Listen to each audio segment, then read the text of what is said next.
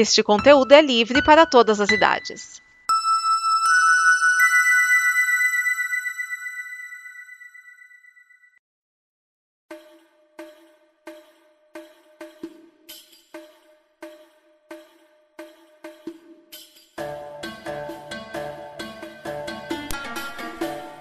Esse é o Combo Copa, o programa que fala da Copa do Mundo 2022 do Catar aqui para você através do sistema de podcast da Combo Conteúdo em comboconteúdo.com e também no YouTube youtube.com/esquias. E é por conta disso que eu quero esclarecer porque essa música que está tocando aqui de abertura mudou. A FIFA ela liberou as músicas dela para uso no YouTube.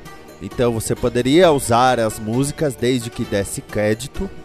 E eles mudaram de ideia.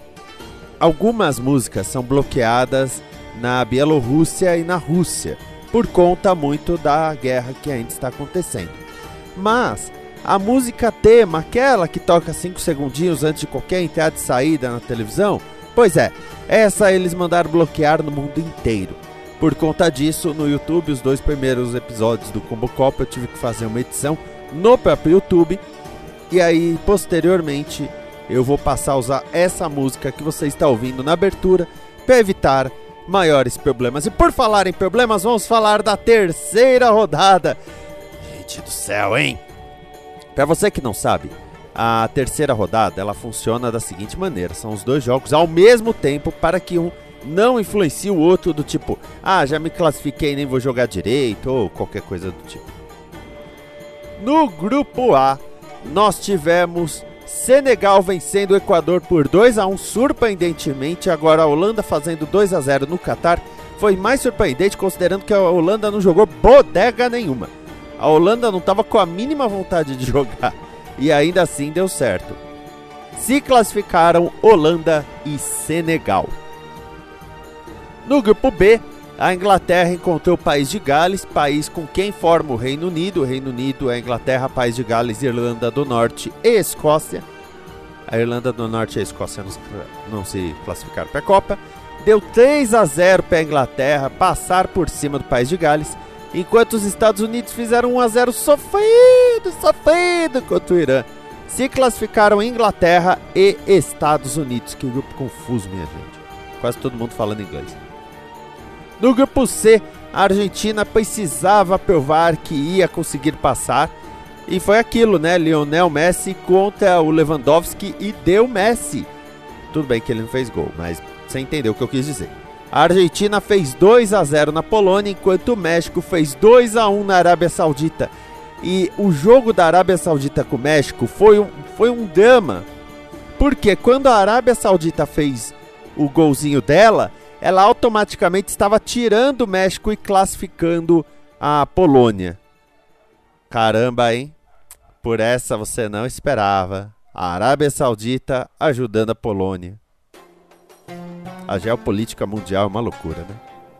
E isso sem contar que o México teve dois gols anulados nesse jogo. No grupo D. Ah, se classificou. No grupo D, nós tivemos 2 1 a 0, dois joguinhos, é, murchinho, murchinho. A Austrália ganhou da Dinamarca, o, o que né, ajudou a Austrália a se classificar, e a Tunísia ganhou da França. A França entrou com time reserva, então ela entrou sem muita vontade de viver, e nisso se classificaram França e Austrália, França né, tendo vencido os dois primeiros jogos. Agora o grupo E. Nosso grupo E foi emoção no dia 1 de dezembro, hein? Porque o Japão ganhou da Espanha por 2 a 1 Com isso, é, o Japão se classificou em primeiro no grupo. Agora o mais interessante é: a Alemanha ganhou da Costa Rica por 4 a 2 mas teve um momento que a Costa Rica virou e fez 2 a 1 na Alemanha. A Alemanha fez o primeiro gol, aí eles viraram o jogo. E o que, que isso queria dizer? Que iam se classificar Japão e Costa Rica. Por cerca de 20 minutos, as eliminadas do grupo E seriam a Espanha e a Alemanha. O Japão e a Costa Rica iam eliminar duas campeãs do mundo de uma só vez. Só que aí a Alemanha empatou e depois virou e foi 4 a 2.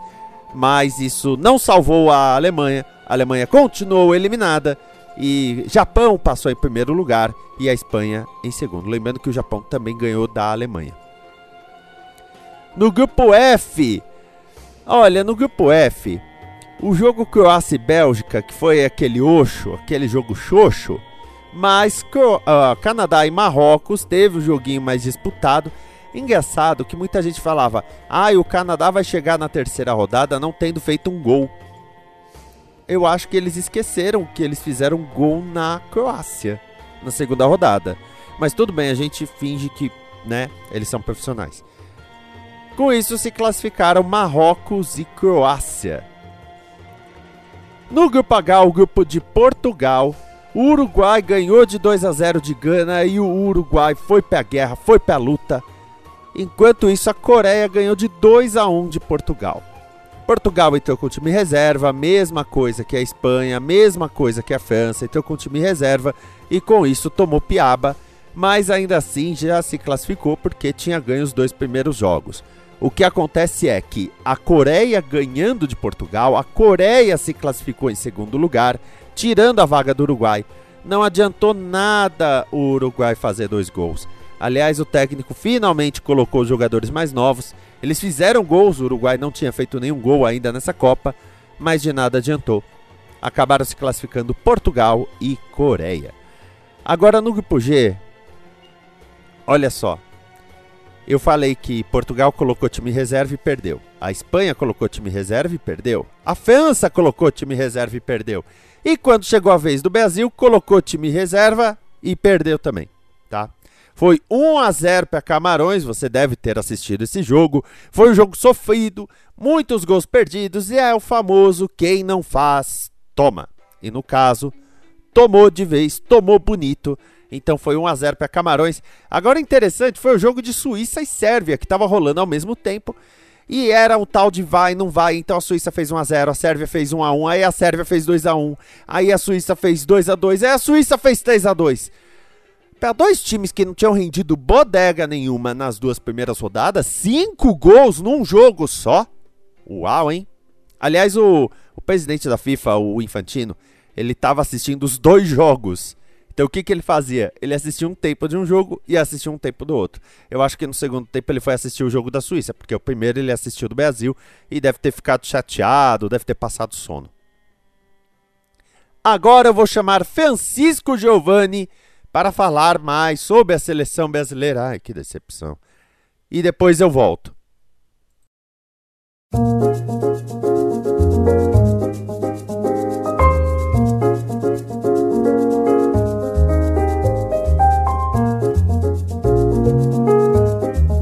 Salve Geraldo, salve Geraldo, ouvinte da Combo Copa. Francisco Giovanni de volta para dar um reporte do jogo da seleção brasileira o último da fase de grupos, literalmente foi o último jogo da fase de grupos. Na terceira rodada, se você não sabe, as seleções do grupo jogam ao mesmo tempo. As duas partidas do grupo acontecem ao mesmo tempo para evitar algum favorecimento e coisa do tipo. Aconteceu isso com todos os grupos e o grupo do Brasil foi o último. E a gente aqui, brasileiro, na terceira rodada, né, foi tirando onda, porque a França, que tinha duas vitórias, podia fazer terceira, perdeu para a Tunísia estava tirando onda com Portugal, porque Portugal tinha duas vitórias, perdeu para a Coreia do Sul. Estava tirando onda com a Espanha, que perdeu para o Japão na última rodada e quase fica fora da Copa do Mundo. A gente tirou onda com a Argentina na primeira rodada e pá, e pá, e tal e coisa. E chegou a vez do Brasil. E o Tite resolveu colocar, assim como fez a França, um time reserva. E a gente aqui acreditava que o time reserva do Brasil fosse melhor que o time reserva da França ou de Portugal, por causa do goleiro que era muita gente queria que ele fosse titular, por conta do meio-campo que era muito elogiado, por conta de Everton Ribeiro, de Pedro, de Rodrigo, Anthony, Gabriel Martinelli, tinha muita gente boa que na comparação com os times reservas das outras seleções, o do Brasil era superior. Porém, eu já tinha dito, inclusive, na incursão anterior, né, no Combo Copa passado, que o time de Camarões não era bobo tinha dois atacantes muito bons, o Choupo-Moting do Bayern de Munique e Abu Bakar, que você aí, amigo, deve saber de quem eu estou falando. O Brasil martelou, martelou, martelou, martelou, martelou, martelou, martelou, martelou, entrou Pedro, entrou Everton Ribeiro e o gol não saía. Gabriel Martinelli fazendo finalização, fez um bom jogo, Gabriel Martinelli defendeu o gol. O goleiro fez a partida da vida dele, goleiro de Camarões. E quando parecia que ia ser um 0 a 0 nos acréscimos do segundo tempo, um contra-ataque, Abubacar só precisava daquela bola para dar a vitória a Camarões nesse jogo. Ok, quando o Alex Telles sai contundido, já se via que o negócio ia ser complicado, porque agora o Brasil, a gente não sabe que na hora que eu estou gravando isso, a gente não sabe a situação do Alex Telles, mas a priori não temos lateral direito na nossa seleção, porque tanto o Alexandre quanto o Alex Telles estão lesionados. O Alexandre se lesionou no quadril no jogo passado contra a Suíça e o Alex Telles saiu com uma lesão no joelho. A gente não sabe se é muito sério ou não. Vamos saber nas próximas horas. E o Marquinhos jogou improvisado na lateral e o gol partiu meio que do lado dele. Ninguém gosta de perder. Eu aqui estou indignado porque por mais que seja um time reserva, não se perde para Camarões. Por mais que Camarões seja uma equipe qualificada, por mais que o Abubacar seja um centroavante matador, por mais que o goleiro de Camarões tenha feito o jogo da vida dele, não dá para perder para Camarões. A seleção brasileira não perde para Camarões. Ponto. Um empate já seria algo absurdo. Derrota nem se fala. Mas é aquela, né? Se é para perder, que perca agora. Não teve nenhum tipo de problema essa derrota, né? Lógico, o torcedor brasileiro ficou de cabeça quente. Ninguém gosta de perder, principalmente o brasileiro. Mas a derrota aconteceu no momento ideal também, né? Porque o Brasil teve um risco de ser segundo do grupo, porque a Suíça, o outro jogo, né, o que eu falei que o jogo acontece simultaneamente, Sérvia e Suíça estavam jogando ao mesmo tempo e foi um bom jogo, viu? Eu estava no marasmo assim do jogo do Brasil, fiquei vendo o jogo da Suíça e da Sérvia. Foi 3 a 2 Suíça, mas o primeiro tempo foi frenético, quatro gols, terminou empatado em 2 a 2 no primeiro tempo e no segundo tempo a Suíça fez o gol da vitória. Porém, do jeito que o grupo estava, tinha um momento que depois do gol de Camarões, claro que se a Suíça marcasse mais um, era a Suíça que assumia o primeiro lugar e o Brasil ia ser jogado do lado da chave das oitavas, onde tem Portugal, onde tem Inglaterra, onde tem França, onde tem Espanha. É, meu querido. Olha a que o Tite ia fazendo. Tudo bem, tem que botar rodagem, time reserva, mas se Camarões tivesse feito outro, ou se a Suíça tivesse feito outro, o Brasil ia cair no lado mais pesado das oitavas de final mas não aconteceu. O Brasil perdeu, infelizmente, né? ninguém gosta de dizer isso, mas que seja a última vez que a gente diz isso nesse ano de 2022. É a nossa esperança, o time não é uma porcaria, mas precisa melhorar um pouco a sua finalização. Só fez três gols na Copa até agora. Mas por causa dessas zebras, que o pessoal está chamando de Copa das Zebras, o lado brasileiro das oitavas de final está acessível, porque o Brasil joga na segunda-feira, 4 da tarde, contra a Coreia do Sul, que venceu o time reserva de Portugal por 2 a 1. Existe a possibilidade tanto do Danilo quanto do Alexandro estarem disponíveis para jogar essa partida. O Neymar não. Os três estiveram no estádio, viram essa palhaçada toda, mas não podiam fazer nada porque estavam lesionados. Provavelmente o Neymar não estará disponível para as oitavas de final, mas é muito importante que ele esteja para as quartas de final. E é isso talvez que a comissão esteja buscando. Então, Fique de olho na agenda aí, cure as mágoas aí da derrota em Chacala. Mas calma, porque segunda-feira tem mais. 4 da tarde, Brasil Coreia do Sul. E é aquela, querido. Se perder tá fora, venceu avança. E se o Brasil avançar, que, pelo amor de Deus, não é da Coreia do Sul, né? Vai enfrentar nas quartas de final ou Japão ou Croácia. Então, se o Brasil jogar do jeito que a gente espera que jogue, ele chega fácil às semifinais. Aí da semifinal para lá ninguém sabe. Mas vamos na torcida que o que tem acontecido nessa sexta-feira tenha sido só um acidente de percurso, uma tropeçada, aquela escorregada que você dá e que essa seja a derrota do Hexa, né? Como o Zagallo bem disse. E destacar também que hoje, durante o jogo, muitas homenagens ao Pelé foram feitas. Ele se internou para tratar de um, de um câncer que ele detectou em 2021. Mas está tudo bem, ele respondeu a, a rede social lá agradecendo o apoio e a comunidade do futebol é, deseja a pronta recuperação do Pelé para que ele possa ver o Hexa e comemorar.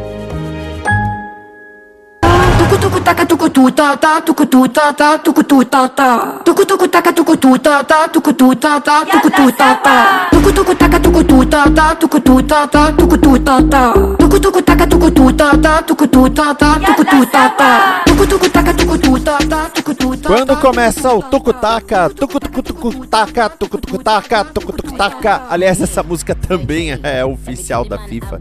Me explica essas coisas.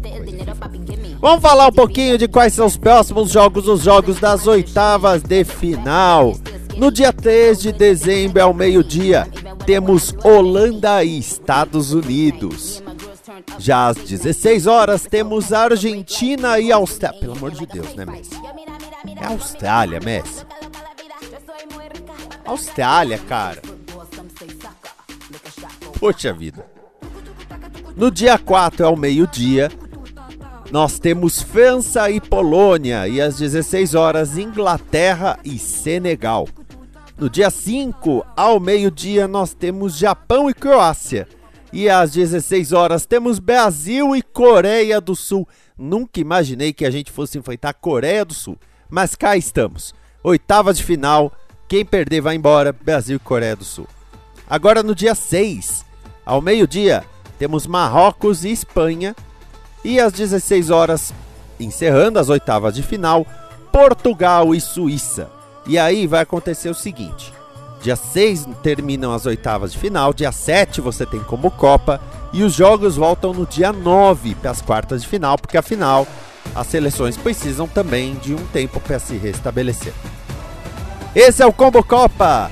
E eu vejo você então nas quartas de final e eu espero que eu veja a seleção brasileira nas quartas de final. Até mais, amor! Esta é uma produção da Combo. Confira todo o conteúdo do amanhã em nosso site comboconteúdo.com.